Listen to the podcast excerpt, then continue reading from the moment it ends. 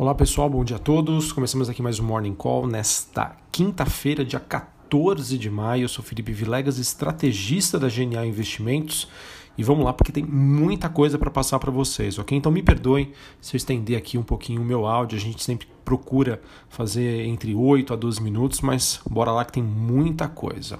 Bem, bolsas europeias e S&P Futuro recuam após o principal índice à vista de Nova York, o S&P ontem, né, ter enfrentado a segunda queda é, pronunciada seguida depois que Jeremy Powell, presidente do, do Banco Central Americano, é, ele que fez avaliações sombrias sobre as perspectivas econômicas dos Estados Unidos diante da pandemia e, e também não confirmou as especulações de que pensa em adotar juros negativos. Isso foi algo especulado na semana passada, mas que acabou não sendo confirmado pelo presidente do Banco Central americano.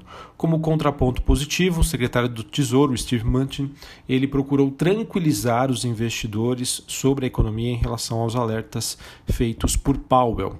É, os futuros americanos, né, que estavam também até no início da madrugada, operando ali próximo do 0 a 0, passaram a recuar é, após Donald Trump afirmar que está olhando as empresas chinesas que negociam na NYSE, na Nasdaq, mas que não seguem as regras contábeis dos Estados Unidos, de acordo com a Fox Business, ou seja, temos aí uma pimentinha sobre a questão da guerra comercial trade war, que segue aí na sua segunda temporada. Também o mercado fica de olho no, nos dados sobre os pedidos semanais de seguro-desemprego, divulgado, que será divulgado às nove e meia da manhã nos Estados Unidos.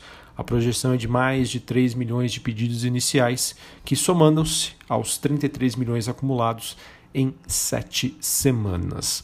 Outro ponto é que o Goldman Sachs disse ontem que agora vê a taxa de desemprego nos Estados Unidos chegando a 25% e não mais 15%. Ao mesmo tempo que é, grandes é, casas de análise dos, dos Estados Unidos, de Wall Street, também soam um alarme sobre os preços das ações por lá.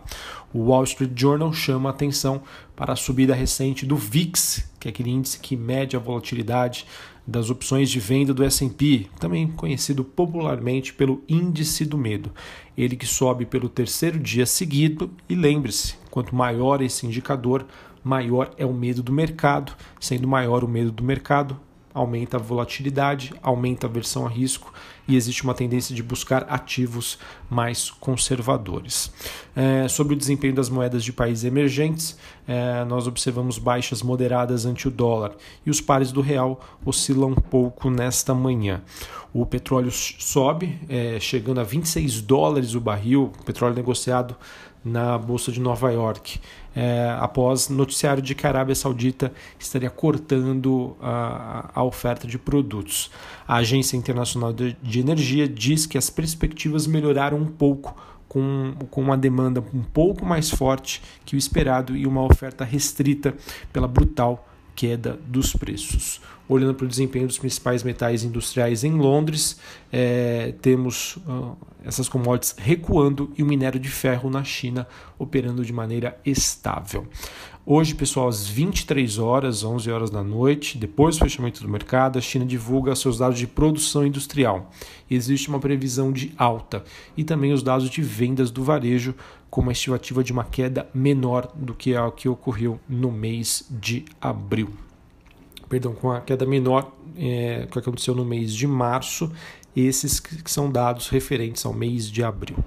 Bom, pessoal, olhando para o noticiário aqui Brasil, noticiário político é, o presidente Jair Bolsonaro busca atender o pedido de Guedes com o veto né, em relação ao, ao, aos ajustes né, no, nos salários dos servidores públicos. Há uma expectativa de que aconteça o veto, ao mesmo tempo que ele não quer se desgastar com as categorias que o apoiam, de acordo com a Bloomberg. Uma possível solução seria vetar reajustes, mas ao mesmo tempo permitir que regras é, que permitem o pagamento de benefícios, como por exemplo licença-prêmio, continuem sendo aplicadas. Também está em estudo encaminhar ao Congresso um novo projeto autorizando reajustes apenas para policiais. Isso faria parte de uma costura política para evitar com que o Congresso derrube o veto. Uma semana atrás, é, o presidente Bolsonaro prometeu vetar esse reajuste e disse que vai seguir a cartilha de Paulo Guedes. E aí, será que ele vai confirmar isso? O Ministério da Economia não quis comentar esse assunto, enquanto a presidência não respondeu imediatamente ao pedido de comentário. É, ontem também tivemos dados do Ministério da Economia dizendo que agora espera uma queda de até 6% para o PIB brasileiro, levando em consideração que a expectativa anterior era de uma leve alta de 0,02% para o desempenho da economia brasileira em 2020. Bom, falando sobre uh, o noticiário corporativo, é, começar aqui com a agenda de balanços. Hoje que temos muitas empresas que vão divulgar os seus dados após o fechamento do mercado. Uma delas é a Petrobras, ela que divulga suas demonstrações financeiras dos três primeiros meses do ano, é, ela que já divulgou a sua prévia operacional no mês de abril, ela que divulgou um crescimento de 15% na produção de óleo e gás no primeiro trimestre. Enfim, vamos aguardar o resultado então da estatal. Além da Petrobras, nós temos aí JBS, a B3, a Copel, a CSN, Sabesp, Suzano, Anima, CCR, Cirela, Direcional, Energisa, Exetec, calma aí que nós estamos chegando, hein? Fleury, Gafisa, IOSP, Maxion, JSL, Localiza, Taesa, Tecnisa, Tenda, Wilson Som. Ufa, acabou. Todas essas empresas divulgam seus números hoje após fechamento do mercado. Além disso, outras notícias que nós temos é que a ação da Estapar, ela que fez um IPO, ah, o preço dela foi fixado em 10,50 por ação, saiu no piso da oferta. De acordo com o valor econômico, ah, uma, uma medida de apoio ao setor elétrico deve sair até sexta-feira, de acordo com eh, o diretor da ANEEL. Além disso, uh, temos informações aqui pelo jornal Valor, que informou que tanto a Gol quanto a Latam e a Azul teriam prazo até o final desta semana para aderir à proposta de apoio financeiro que foi apresentada por um sindicato de bancos públicos e privados. O prazo curto joga então uma pressão nessas companhias que vêm negociando o suporte do governo desde março. As, as cartas dos bancos estavam ontem né, em mãos das empresas que devem avaliar os termos oferecidos. O montante do, pacote fica entre 6 a 7 bilhões de reais. Desse total, 75% seriam repassados mediante subscrição pelos bancos de debêntures simples e 25% via bônus conversíveis em ações emitidas pelas empresas do setor aéreo. Então vamos acompanhar a notícia importante. Outra notícia interessante, pessoal, que eu quero trazer aqui para vocês é uma matéria muito bacana, muito bem escrita pelo Brasil Journal. É, vou ler aqui até porque ficou tão muito boa, muito didática, tá? Sobre o setor bancário que explica também essa queda recente do setor que se mantém muito pressionado.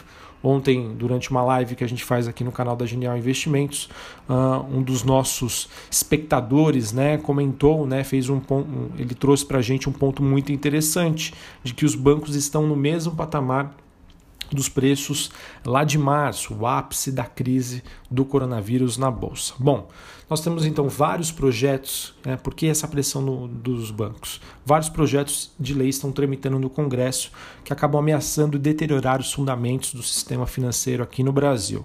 As medidas afetam então as receitas, provisionamento de carga tributária, uh, sobre o pretexto de combater a pandemia. Porém, não está sendo avaliado que as consequências destas leis. A primeira dela é a PL 1166, que limita o juro do cheque especial e do cartão de crédito em 20% ao ano, além de impedir os bancos de reduzir os limites de crédito que já vigoram em fevereiro.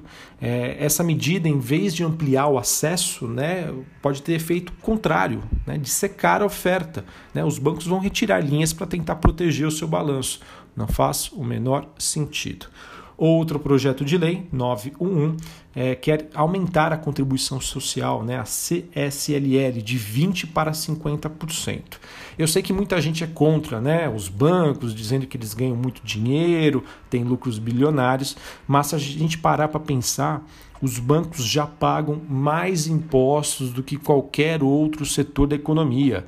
Enquanto a alíquota efetiva, por exemplo, da indústria de 34%, nos bancos é de 45%.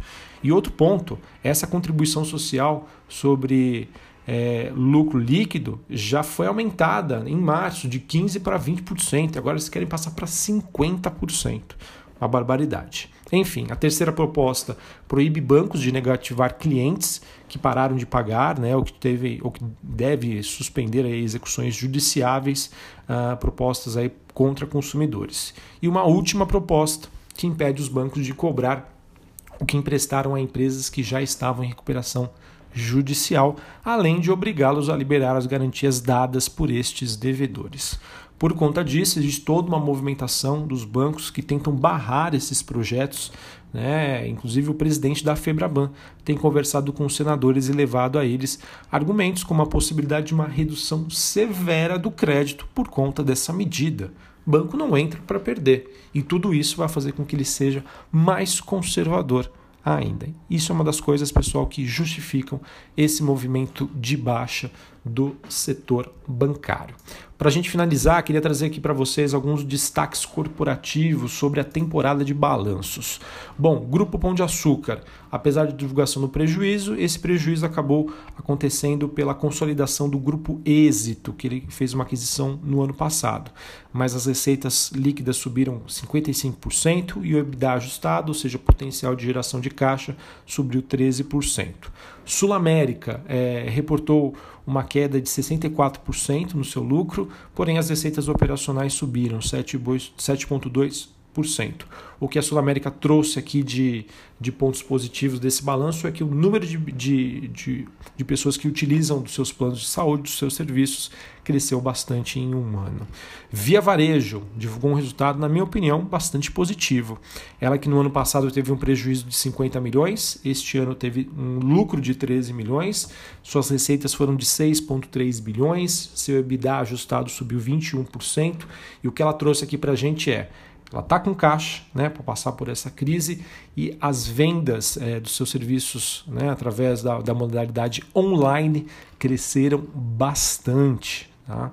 É, teve um crescimento bastante significativo, então 27% né, é, de participação, ou seja, né, acredito que possa ter um desempenho positivo hoje as ações da Via Varejo. Também tivemos a Submarino, uma plataforma digital, através da sua plataforma digital do supermercado Now, é, ela fechou uma parceria com o grupo Big para integração das plataformas de venda, ou seja, a ideia é que os clientes poderão usar esse aplicativo para fazer suas compras e ter a opção de ou entrega em até duas horas ou de retirar pessoalmente bem bacana uh, essa medida aí da Submarino que está atacando por todos os lados, digitalizando suas operações e isso, na minha opinião, deve agradar muito o mercado. Uh, Para finalizar aqui, a B3 divulgou ontem a sua prévia operacional. Hoje ela divulgou o resultado, ontem foi a prévia operacional no mês de abril. Olha que é, informações importantes, né? E fiquei muito feliz com isso. A movimentação diária média no mercado de ações chegou no mês de abril a 24 8,43 bilhões de reais. É uma alta de quase 100%, ou seja, do, o, vo, o volume dobrou de um ano para outro, de 2019 para 2020. Muito bacana. E o número de investidores ativos no mercado de ações chegou a 2,4 milhões de CPFs, um aumento de 125%.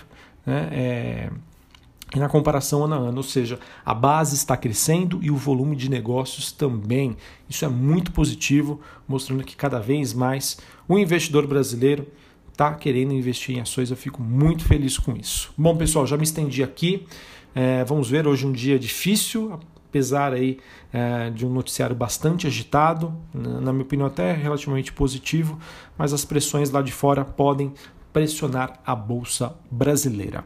Um abraço, um abraço, um bom pregão e até a próxima. Valeu.